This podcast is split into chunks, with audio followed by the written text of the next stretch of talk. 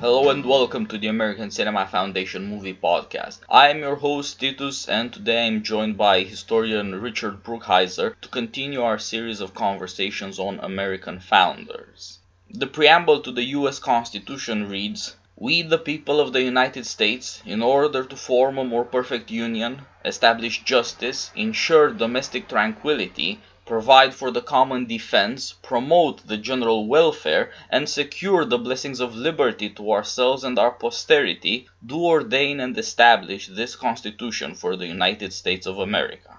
Gouverneur Morris is the man who actually wrote the Constitution we read today, gave it its form and its style, made it memorable, he was a lawyer and a financier, and a politician of many different kinds, serving in the Continental Congress, at the Constitutional Convention in Philadelphia, later in the US Senate, and as George Washington's minister to revolutionary France. And in between these assignments, he was part of committees and commissions, both at the national and state levels, that decided very important things for the future of America. Though he is not the most famous among the founders, he is the most charming. He was tall and handsome, well mannered, witty, he had remarkable judgment, and beautiful rhetoric. Mr. Brookhiser's biography is titled Gentleman Revolutionary, Gouverneur Morris, the rake who wrote the Constitution and I have heard Mr. Brookhiser refer to Gouverneur Morris as a guest he introduces at a party, unknown to everyone assembled there, but sure to please, and it is therefore a pleasure to talk about him. Hello, Mr. Brookhiser. Hi there. Thank you for joining me again. Glad to be here. I am, after only a few days, fresh with your story of Gouverneur Morris's life in my mind, and again taken with your prose and your ability to sum up a life both in details and in judgments. It's the sort of American history I wish I had had when I was a teenager in high school. I only came to these things in grad school. Oh, thank you. But ever since, I have had the pleasure of putting them into the hands of my friends, younger friends especially, and thinking about how necessary it would be to teach people in whatever way, more demonstrative or more dramatic, teach these things to people looking for heroes, really if the movies are any indication, that's what young Americans are looking for. Mm-hmm. Well, that's right. We have all these superheroes, but there, there were some real ones too. Yeah, and they were involved in amazing things that give them a certain moral aura and depth because the predicaments they were involved in were real. And of course, this is the American way. True stories affect us more. Okay. Right. And in the case of Gouverneur Morris, the thing that struck me most of all was how aristocratic and how American he was at the same time, which I think makes him unique. Yeah, that is an odd combination. The one striking thing about his family is he had colonial governors in his family. And this is very rare. The only other revolutionary family like that I can think of is the Trumbulls in Connecticut. But all the other American revolutionaries who were in any way elite which is quite a number of them. There were rich men. Many of them had had political experience, people like John Hancock and George Washington, Robert Livingston. You can make a long list. But even if they had political experience, it was in the lower houses of their colonial legislatures, not in the upper houses, which were appointed by the colonial governors, tended to be the governor's council. And certainly they didn't have family members who were themselves governors of colonies. And Morris, one of his uncles, was the acting governor of Pennsylvania, and his grandfather was the governor of New Jersey. Uh, he was a New Yorker, but they gave him New Jersey to get him out of New York because he'd been so difficult in New York and such a pain in the neck for the colonial governor there. So this was the status that Morris grew up with. This is his background, this is his past. He's very aware of it. And so he comes to politics both expecting to be able to walk into it almost as a family possession, but also with a kind of built in knowledge of it that's also skeptical. He knows how the wires are pulled. He knows how the sausages get made. He's not overly impressed with it. Yeah, he is what we today would call a realist or a man who thinks about politics without concerns to piety or morality, even. Right, but then let's fill out the portrait and then we can get into the details as they work out in his life. He's also got a romantic streak, and he is capable of giving his devotion to people who truly impress him. He's hard to impress, but once he is impressed, he goes with that feeling. And the great example in his life is George Washington, who is a generation older than he is, 20 years older. He's a commanding military figure when Morris meets him during the American Revolution. Military service was something Morris was never able to experience himself, partly because of a childhood injury to his own arm, and then later in life he loses a leg, so he's disabled but he admires military skill. He admires men who have that. And then here in George Washington, he meets a man 20 years older than he is, commander in chief of the American armies, and his heart goes out to him and he never calls it back. It's an affection that lasts for all of Morris's life. And this is, of course, a pattern with Washington. He had the capacity to attract younger men, especially those who did not have fathers of their own, and to inspire in them and to inspire them with loyalty and with this call to rise to excellence, and therefore to reward their loyalties as well. That's right. And Morris is part of this generation, uh, we could call it the generation of the 1750s. Men born in the 1750s, so they're in their 20s when the revolution begins. Morris born in 1752, Madison 51, John Marshall 55, Hamilton 57. All this cohort of younger revolutionaries, and many of them, when they come in contact to Washington, he's either a father substitute, either because they lost their own fathers or had difficult or distant fathers, or he's an additional father figure. I should also add to that the Marquis de Lafayette, who is a foreigner, of course, but he's an American by adoption. He's our favorite Frenchman. He came over here to fight with us and for us, and he too has this tie to George Washington, this bond, and he is also a friend of Gouverneur Morris. The three of them all meet at Valley Forge in the really terrible, desperate winter that the Army spends there, and that was a formative experience, certainly for Morris. Yeah, Washington plays this part in his life, something to counterbalance cynicism or realism, something that inspires him with confidence because Washington seemed himself unshakable and competent, whereas Morris's experience of the Continental Congress, of Philadelphia politics, and of American politics more broadly did not inspire in him much confidence for the future. Well, that's right. He has, even in the earliest days before the revolution begins, when there are the first patriotic meetings in New York City, which is Morris's hometown. The family estate is in what is now the Bronx, but New York City is where he goes. It's where he practices law. That's his home, really. And he attends these early patriotic meetings before the war has begun, and he's very cynical, as you said, about what he sees. And one phrase he uses is he compares the people to sheep being led by the bellwethers, who in a flock of sheep, those are the sheep with bells around their necks, and the ringing of the bells makes all the other sheep follow them.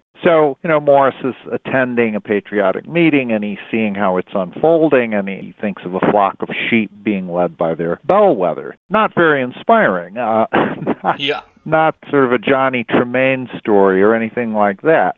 So that's the cynical part of him. That's part of his personality. And we'll also see it again later in his life when he finds himself in Paris at the very time that the French Revolution is beginning. And there he also sees politics unfolding, only it's a much darker and more violent version of it. Valley Forge also affords him one of these almost transcendent moments of patriotism, of love of his countrymen, because he sees in the suffering of the army true nobility. Yes, that's these men are not rulers, they are not far-sighted, and in that sense they also do not have a self-interest in the way rulers might by their pride in revolution or self-government. Nevertheless, they endure all the poverty and the misery and the deprivation of Valley Forge loyally.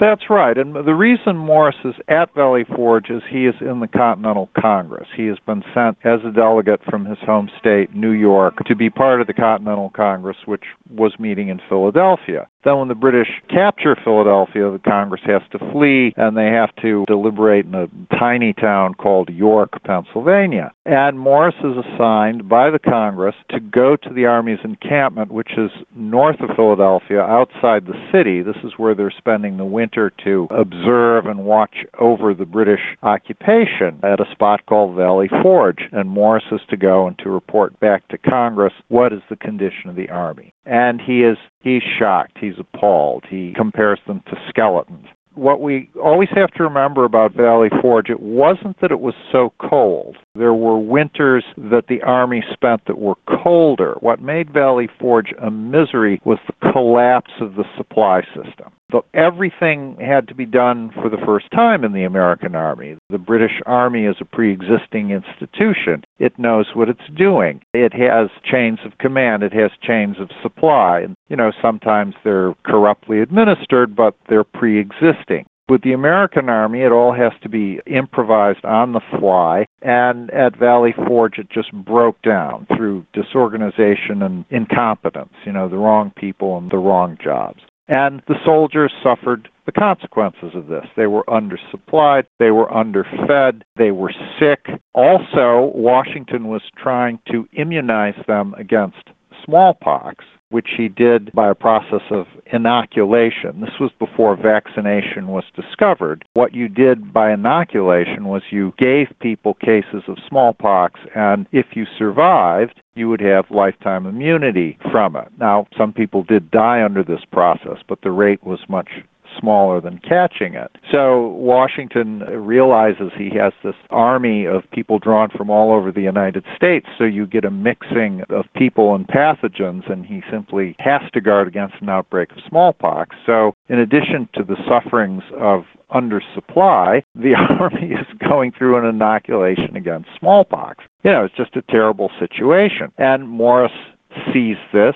He reports to Congress on it. It gets him thinking about ways to reform the American government and the way it raises money and how it can raise money better and more efficiently. But he also sees, as you said, he sees their determination. He sees their loyalty. He sees their ability to see this through it's almost pre patriotic. Patriotic is almost too intellectual a form for expressing it. It's just like you're going to bite down and you're going to do this and you're going to see this through. And the men have this attitude, and George Washington, their commander in chief, has this attitude and helps convey it to his troops. And this impresses Morris no end, and he will never forget either the bad consequences of inefficient government or the greatness of the endurance that the Army showed in this occasion.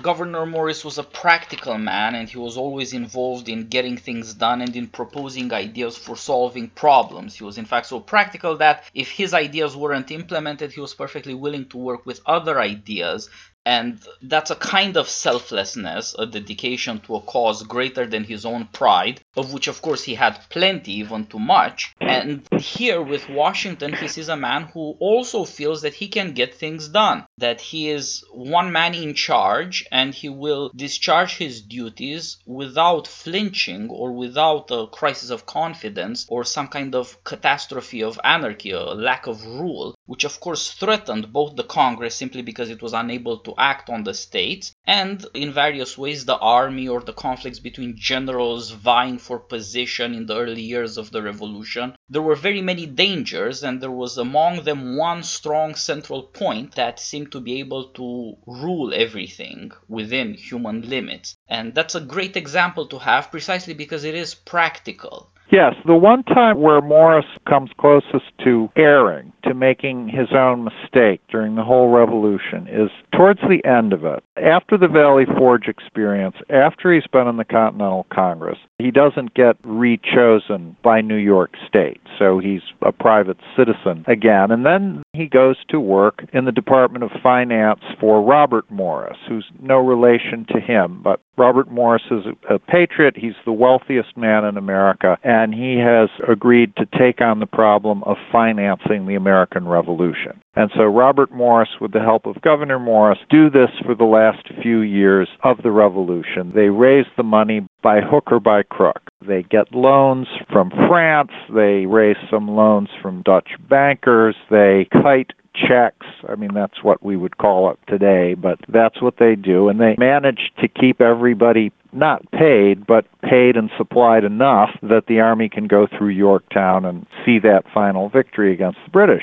But then the, the, Treaty of Paris still has to be signed. Yorktown is October 1781, and it takes almost a year and a half to sign the Treaty of Peace. So the army can't go home. They have to stay under arms because suppose negotiations fall apart and the fighting resumes. So this is the worst psychological situation. You have an army, they're not doing anything, and they're also still not being paid. They're being supplied better than they were, but they're being paid basically in IOUs and promises. And as rumors leak out that peace is finally approaching, it's finally going to be signed, there's a lot of fear that we're just going to be sent home with a handshake and you know what's up with that? And morris unfortunately he meddles in this. He thinks it would be a great idea to use the anger and resentment of the army to compel congress to get its house in order and several other people are of this mind. Alexander Hamilton toys with this idea as a young officer. There are others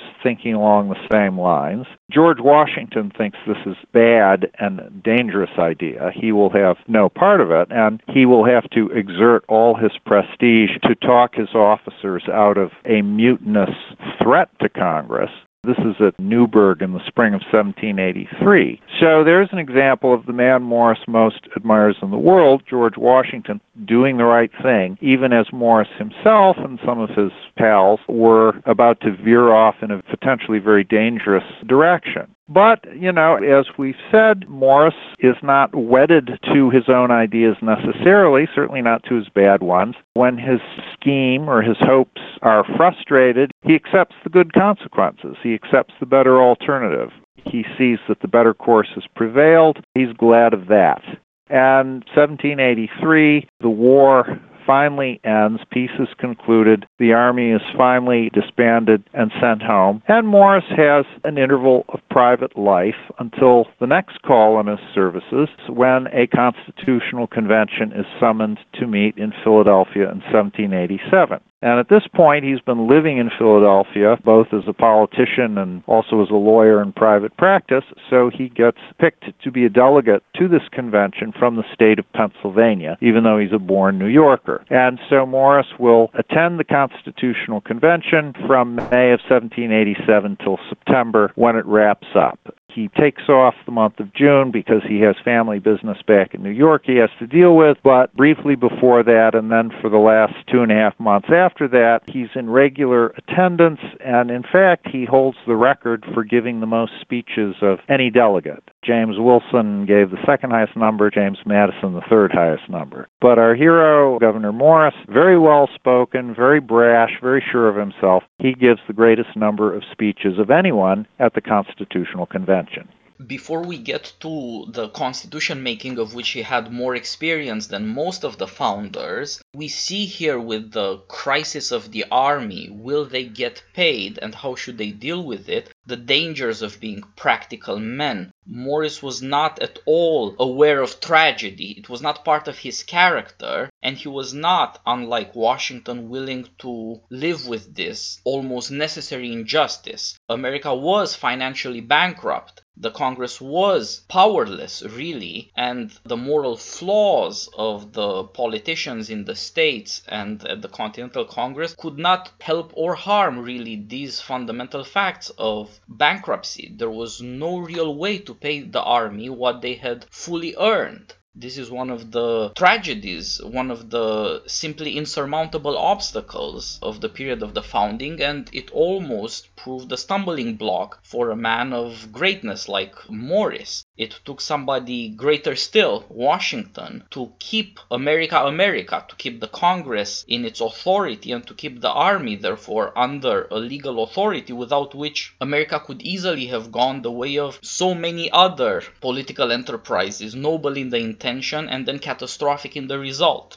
Yes, that's right. The only way the obstacle could be surmounted was by making a fundamental change in the structure of government to give it the power to tax. And this is the main impetus for the Constitutional Convention, and it's one of the main things that the Constitution accomplishes. But of course, that all happens in 1787 after the war is done. And you're right, Morris doesn't see the possible bad consequences of his impatience with the flawed system that he had before his eyes. Now, what's interesting and ironic about this is that he knows tragedy in his own life. He had an accident when he was a boy. He knocked a kettle of boiling water over on his right arm and burned it so severely that people feared for his life. They feared for infection, which would have killed him. Obviously, he survived, but someone who saw his arm later in life as an adult described it as fleshless.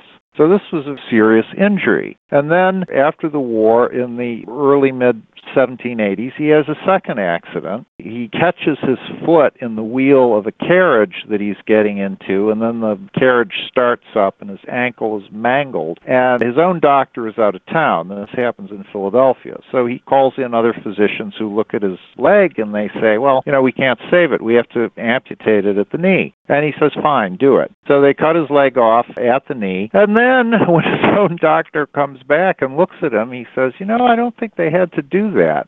Great. How would you like that? You lose your leg, and then your doctor tells you, oh, you know, maybe they could have saved it. So he's got a fleshless arm and he has a peg leg, even though he's, you know, tall, he's handsome. Otherwise, he's a good enough physical specimen that he'll be used by the French sculptor Houdon as the body model for Houdon's famous statue of Washington but he has these sufferings in his own body. Also, his family situation during the war. Some of them were patriots, some of them were loyalists. Morris's mother was a loyalist all through the war. He saw her twice. He had to get passes from both sides to cross, you know, the lines of the troops to visit his mother. And, you know, she had a rough war. She was living uh, in British occupied New York, and her own estate was plundered by other loyalist troops. I mean, it was not good. But he's very sympathetic with her, he's very consoling. So he knows tragedy in his private life, and person to person, He's always sympathetic about people in trouble, always willing to help them and able to help them because of his competence and his own personal wealth very often. But politically, he can go off half cocked. That is true, and we can see that again other times in his life. But so let's return to Philadelphia in 1787. Well, before that, let's first talk about the Constitution of New York State and the bright young lawyers involved in it. Oh, right. Okay, sure. This is the experience that Morris will bring to the Philadelphia Convention, which is that he's already helped write a constitution. This is for his own state. This is before he's sent to the Continental Congress as a delegate. This is before he's helping Robert Morris with the Department of Finances. This is the very earliest days when the revolution has begun, and New York has to shift from being a colony to a state, which means that it needs a constitution. So, this is produced by the legislature of the newly independent state of New York. And as in most such enterprises, it's not everybody who pitches in equally. There are a couple of competent people who do all the work. And the three in New York are John Jay, later to be first Chief Justice, Robert Livingston, who will administer the first oath of office to President Washington, and Gouverneur Morris. At that point, they're young men. They've all known each other for years. They've been lawyers together in New York. They're personal friends, and they get the job done. And they have some disagreements among themselves. Jay wants to be more anti slavery than Livingston does. Livingston wants to be more tolerant of religious minorities, chiefly Catholics, than Jay is willing to be. Morris is both anti slavery and tolerant of Catholics. He wants the franchise more restricted than either Jay or Livingston do. He's not so sure he wants to let everybody vote. But, you know, they compromise, they hammer out their differences, and they produce New York State's first Constitution. So Morris comes into Philadelphia with this experience behind him. He's not unique in that regard. There are other delegates who have worked, you know, on their own state constitutions, but it certainly puts him in the cohort of the more knowledgeable and the more experienced delegates, even though he's one of the younger ones in the all American uh, tradition, the politicians mostly come out of the lawyer class. That's the bar to entry or the small brotherhood, as it were, from which politicians are recruited. But at that time, lawyers are not merely politicians, they're constitution makers throughout the states, including men who weren't at the convention, like John Adams, who wrote the Massachusetts Constitution. Right, yes. And, you know, they're also well read men. So they have read English history, they've read English political theory, some of them have read French political theory. They know recent European history, and they also know classical history, Rome and Greece. They've all read their Shakespeare, they've all read their Plutarch, and the better read ones thrown in, you know, Tacitus and Livy and so on. So this is the knowledge base they bring to this task, and they have, many of them, personal experience with the problems of fighting and winning the American Revolution. And they've also read their history, and they've read accounts of how a few countries have prospered, but most of them haven't. They've fallen prey to revolutions or disorder or despotism. And so they're trying to steer around all these obstacles. And this is the primary example in American history of the benefits of a liberal arts education, at least in a very public spirited group and generation. And among these, Morris is certainly the most outspoken and the least inclined to be subtle or pacifying, conciliatory. He is the farthest removed from irenic. He is ironic, paradoxical, but provocative. He's willing to stir passions and to even humiliate people with whom he disagrees, not personally on the issues. Yes, uh, he will let you have it. One of my favorite examples there was a proposal having to do with the slave trade. You know, how would the slave trade be treated under the new constitutional system? The states of the Deep South wanted it to be continued for a period of time because they felt they were undersupplied with slaves and they wanted to get stocked up on slaves. Virginia felt it had enough slaves. Although it was a slave state, it was anti slave trade. And then as you move further north, the number of slaves diminishes and sentiment against the slave trade increases.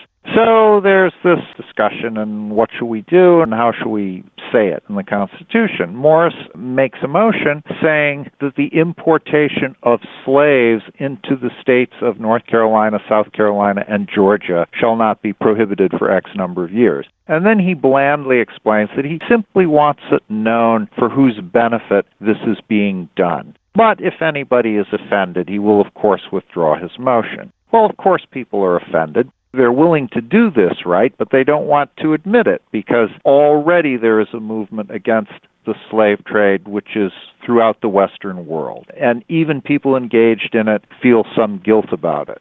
So they would rather have the kind of muffling language that the Constitution finally does have. They never use the word slave, they speak of the importation of persons. And this was very deliberately done. But so here's Morris willing to just brush this all aside and say, okay, you people want slaves in the Carolinas and Georgia, so let's say so. And he's just doing this to be provocative. And then there are four quick speeches oh no, this is terrible, we shouldn't say this. And then he withdraws his motion. So that's an example of him just yanking the chains of his fellow delegates. And these debates are among all learned and fairly responsible, sometimes incredibly important and thoughtful people who made America a political regime. But they are not polite debates, and these people are as capable as any politicians or indeed Twitter critters today to say shocking things, even just for the sake of it.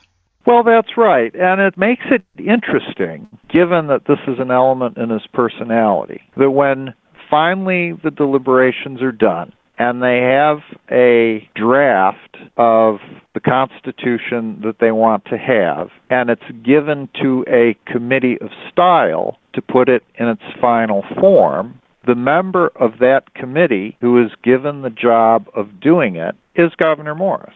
Provocative though he is, arrogant though he sometimes is, he's impressed his fellow delegates enough with his intelligence, with his eloquence, that he's the one who gets the job. The Committee of Style has five members.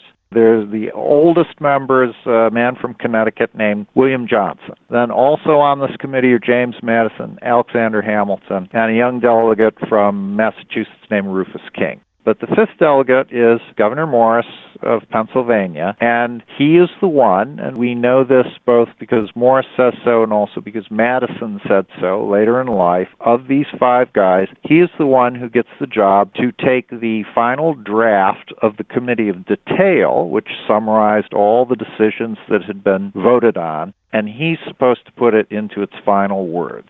And if you get a copy of the draft of the Committee of Detail and compare it to the Constitution that we now have, that Morris wrote, that he edited, you can see what a nice job he did. He eliminated repetitions. He smoothed things out. He gave a polish to the whole document. This is a trivial example, but it's an example of what a good editor he was.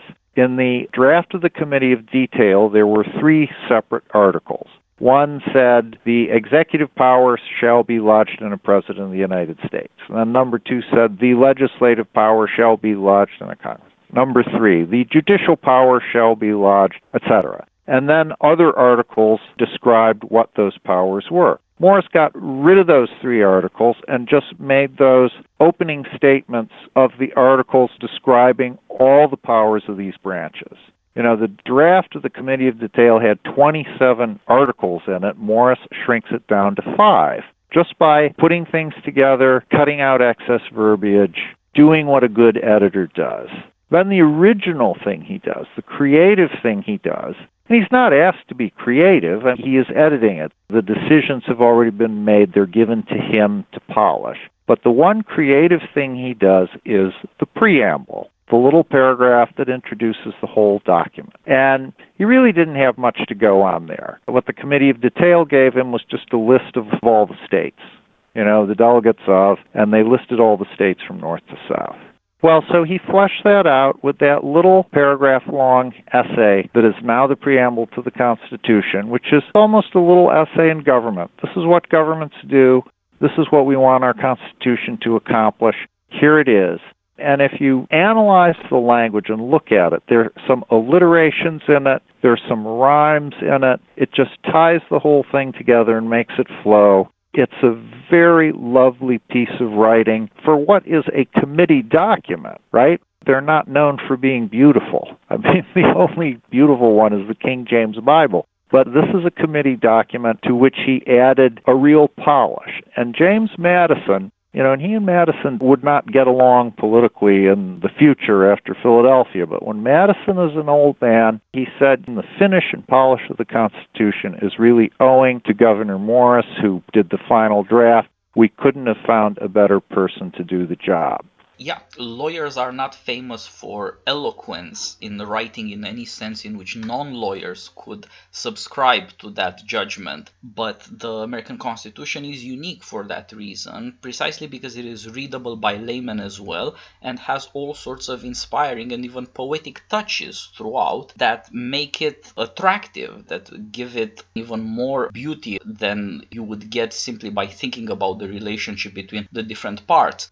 but that too the form of the constitution the articles their order their ode to morris and they show a capacity for integration for thinking out a coherent whole. And given that this was meant to last long beyond the lifetimes of the people involved in it who would know it intimately is a very important thing just like avoiding to enumerate 13 states, which is not just clunky, but it's also in a sense a problem because America would be integrating many more states, some of them very, very soon after the war. It's important in that sense not to privilege the original states over the others. That's right. And all of these things come out of Morris. That's right. So it's we, the people of the United States of America. It's all of us.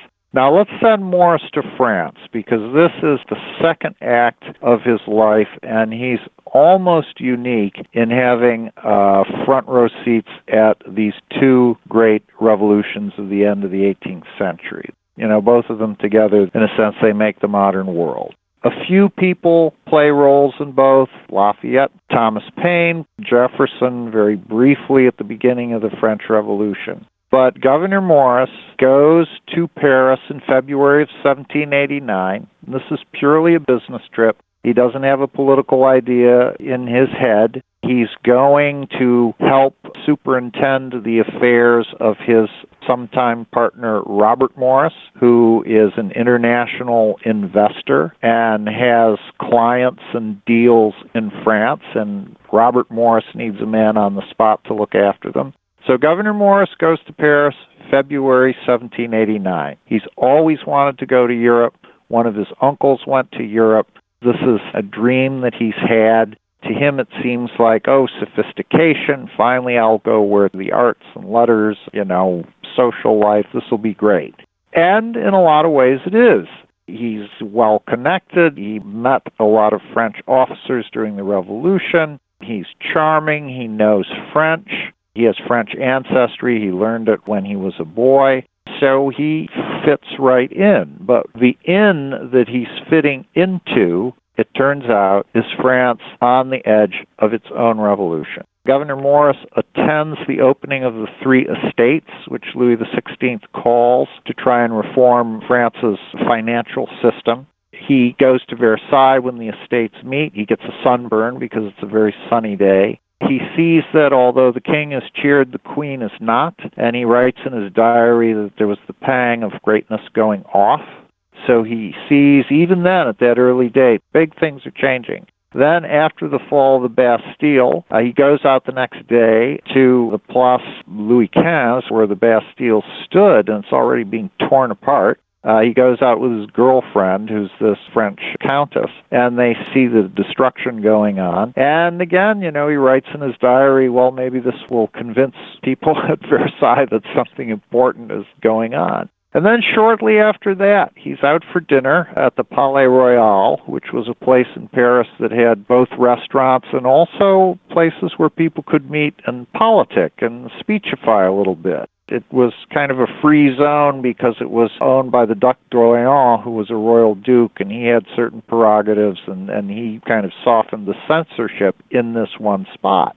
So Morris is there and he's eating and he's waiting for his carriage to go home. And while he's standing there, he sees a crowd coming along and they're carrying a pike. And on the pike is the head of one of the ministers of the current government. Then the rest of his body is being dragged along behind it.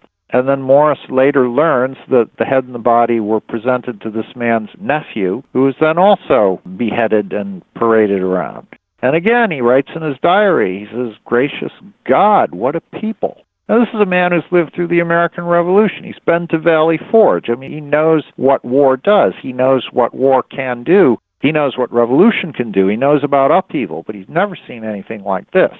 This is new. And we get this from this diary that he kept, which is a very valuable document. It's fascinating reading. It's a little bit like the stories of Alan Furst about the run up to the Second World War. It's like a you are there report where the world is spinning out of control. You know, day by day it goes on. He gets up in the morning, he'll write a report for Robert Morris, he'll go out, he'll meet, you know, someone for a noonday meal, he'll come home, he'll do more work, he'll see his girlfriend, maybe he'll call on Lafayette, he'll socialize, he'll do this and that. And life goes on. But then he sees a head on a pike.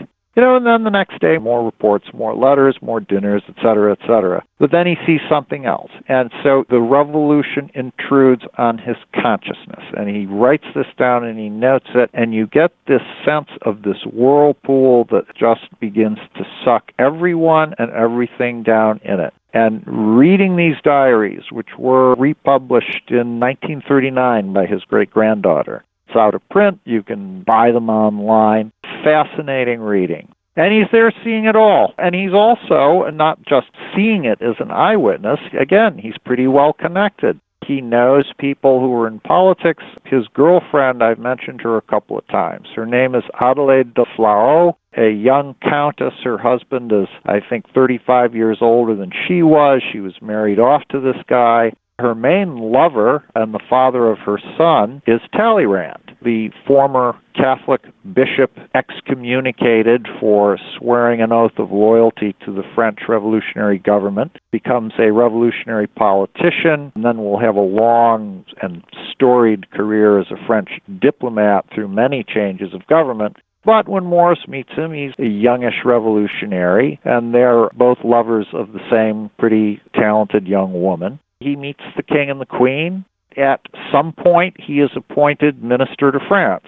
The previous one was Thomas Jefferson, who leaves at the end of 1789. And then there's a gap before George Washington fills the vacancy, and the man he fills it with is Gouverneur Morris, whom he met in the Revolution and who has been writing him private letters describing, you know, what's going on. And so Washington decides, well, here he is. He's on the spot. He has his finger on the pulse. I might as well make him the minister to France, which he does. And Morris is the only diplomat to stay in Paris through the whole reign of terror. And this is because we don't break relations with France. Every European country does, so all their diplomats are recalled. So Morris remains, and he has diplomatic immunity, but you know, accidents can happen, so there's always the danger of that.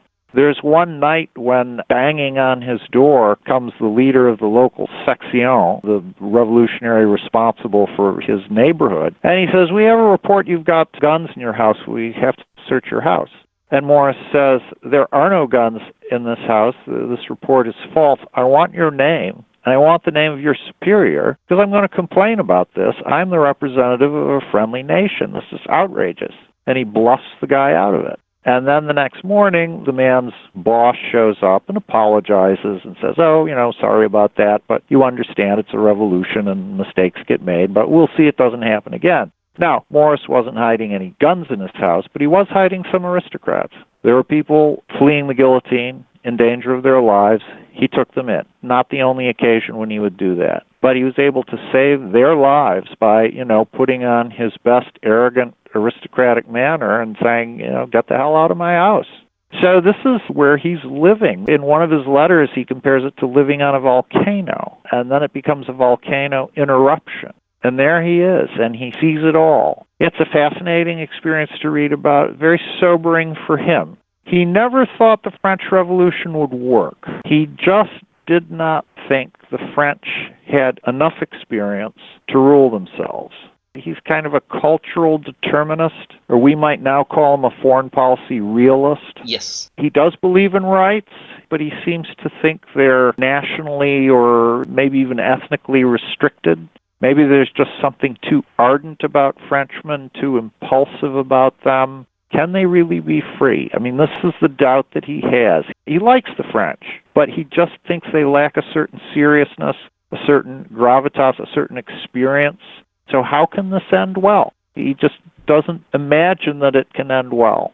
And, you know, it's a serious point because France has had five republics and two dynasties and two empires and fascism. I mean, it's a great country. It's a free country. It has been for years and years, but it's certainly had a turbulent history. And Morris would have said, yeah, well, what do you expect? Yeah, he was drawn to Europe and loved Paris because of his own aristocratic ambitions and aristocratic tastes. He lived among the high and the beautiful, and he was enchanted with them, but he never lost his judgment, and he was perfectly able to see how ignorant and how stupid the aristocrats were, how little able to comprehend events, and how little able to govern. He thought they were essentially useless. That's right. You know, he compares some of their intrigues to the petty intrigues of chambermaids and valets. You know, those are the aristocrats. That's the old order. And then the revolutionaries coming up, he just thinks they don't know anything. I mean, they're just these half baked lawyers, a lot of them, just like him, but with no experience of government, no family experience of government. They're all just trying to wing it with nothing to go on except ideas and theories and then impulses, which carry them away. So he stays in France. He stays through the Reign of the Terror, through the fall of the Jacobins, and then finally the French ask the United States to recall him. We have recalled their minister to the United States, a man named Citizen Genet. That's a whole other thing, too complicated to get into. But he was an obnoxious minister to the United States, so we asked France to recall him. And then in return, they said, well, we want you to recall Morris. You have to send a new guy. So at the end of 1794, Morris leaves France, and then he spends the next few years going around Europe in the start of the Napoleonic Wars. He goes to England, he goes to Germany, he goes as far east as Vienna. He sees a lot of the old order as it's being pulled down and pulled apart. He he hooks up again with his girlfriend, who has also had to leave France. Her poor cuckolded husband is guillotined. She manages to get out, and she and Morris meet up again in Hamburg, where she has gone as a refugee. She becomes a novelist, a successful novelist, Madame de Souza. She marries, and that's her married name, under which her novels are now filed. And they had a vogue. One of the characters in War and Peace is reading one of her novels. So Morris spends some time there in Europe, and then finally he goes back to the United States. And well, we could talk about a couple things in the United States. The most creative thing he does, and this is very visionary in a surprising way, he has seen in Europe some canals. He saw the canal in Scotland that connects the North Sea, the Firth of Forth, to the west coast of Scotland. So it bisects Scotland at its narrowest point. And he thinks, suppose we were to do something like that in the United States. It plants the seed. And then the flowering of this seed will come in the 18 teens when James Madison is president. And New York State decides to dig a canal that will link the Hudson River with the Great Lakes. This is the way through the Appalachian Mountain chain. There's a gap in upstate New York. It's a long space, but relatively flat. And New York is willing to take this on. And the two New Yorkers who push this are DeWitt Clinton and Gouverneur Morris. This is Morris's final gift to his country, his final gift to posterity. He saw this years earlier, the potential of such a thing. It just slashes the cost of transportation. It lowers the prices of the agricultural produce of what we now call the Midwest. It was then the old Northwest. It can go from Ohio, from wherever the Great Lakes reach, out to New York City. It increases the prosperity of the Midwest. It increases the prosperity of New York City. It really puts New York City on the road to being a great world city. And this was a project begun by DeWitt Clinton and Gouverneur Morris. Morris doesn't live to see the canal finally completed, but it was their foresight. And so, along with the Constitution, we owe that to him that and the grid of Manhattan when New York was becoming America's greatest city. That's right, that's right. New York City thought, well, gee, we're going to grow, you know, we're not going to be at the tip of Manhattan forever. We might even cover the whole island. We better have a street plan. So they give it to a committee. Morris is one of the members, and he writes the report, and they come up with the grid, which, you know, it's kind of dull, it's kind of regular, but that's the grid we still have. And the one point they made is right angled lots mean right angled buildings, and those are the cheapest to build, and you can fit the most into a space. So we're not going to be like Washington, D.C., with all those fancy circles and spokes and odd lots and whatnot. The hell with that. We are going to have a very practical, plain, right angled city here. And you put that together with the Erie Canal, and it fills up. And of course, America has followed the simplest, most rationalistic and abstract grid to quite impressive successes in urbanism. That's right. Yes, I mean there are lovely things about Washington D.C., but that street plan, you know, if you've ever been in a cab there, it's yeah. still kind of a nightmare. Not that cabs in New York are necessarily better in rush hour, but it's easier to comprehend. And to close, maybe let's talk about the comparison between Hamilton and Morris. They were friends. Hamilton wanted him to co author what would become the Federalist Papers with him, and they had very similar interests. And in many ways, Hamilton ended up doing so many of the things that Morris had been trying to do as part of the Continental Congress a national bank, the establishment of credit, and the foundations of the American economy, just like the Erie Canal also fulfills Hamilton's ideas about commerce, industry industry, opportunity, and thriving for all Americans? Well, I think the big difference between them is that Morris had an ability which Hamilton didn't have, which makes Morris less useful as a public man, which was that Morris could really leave it alone. He was willing to work. There were times he was called upon to work in the United States and also serving his country in Paris, and he could put his nose to the grindstone and he could be very productive. But when the call passed, he was happy to go home. He was happy to enjoy himself and to enjoy his life. So many of the other revolutionaries, and we benefit from this fact, they never go home. I mean, this is their life all the time. This is what they're on the world for. This is what they're doing. So, in a way, it's a shortcoming of Morris's, but I think it was also personally a benefit to him. It added something to his temper that made him accepting of daily life, eager to enjoy it, always willing to help friends of his or even people he didn't know so well who were in distress. It adds a kind of mellowness to his personality that I find very attractive. And finally, after, you know, years of girlfriends and affairs on two continents, he finds a woman for him, 25 years younger than he is. She's his housekeeper, but she was a Randolph from Virginia, so she was of a proper origin anyway. And they marry, and he has a son. So there's a happy ending for Gouverneur Morris. Yes, he had a genius for private life, missing in many others, and not just because he enjoyed it. He worked hard to make money, he spent it to his pleasure and to his taste, and was very good at both. That's right. So maybe we should leave him there. I think he would enjoy being left at that point.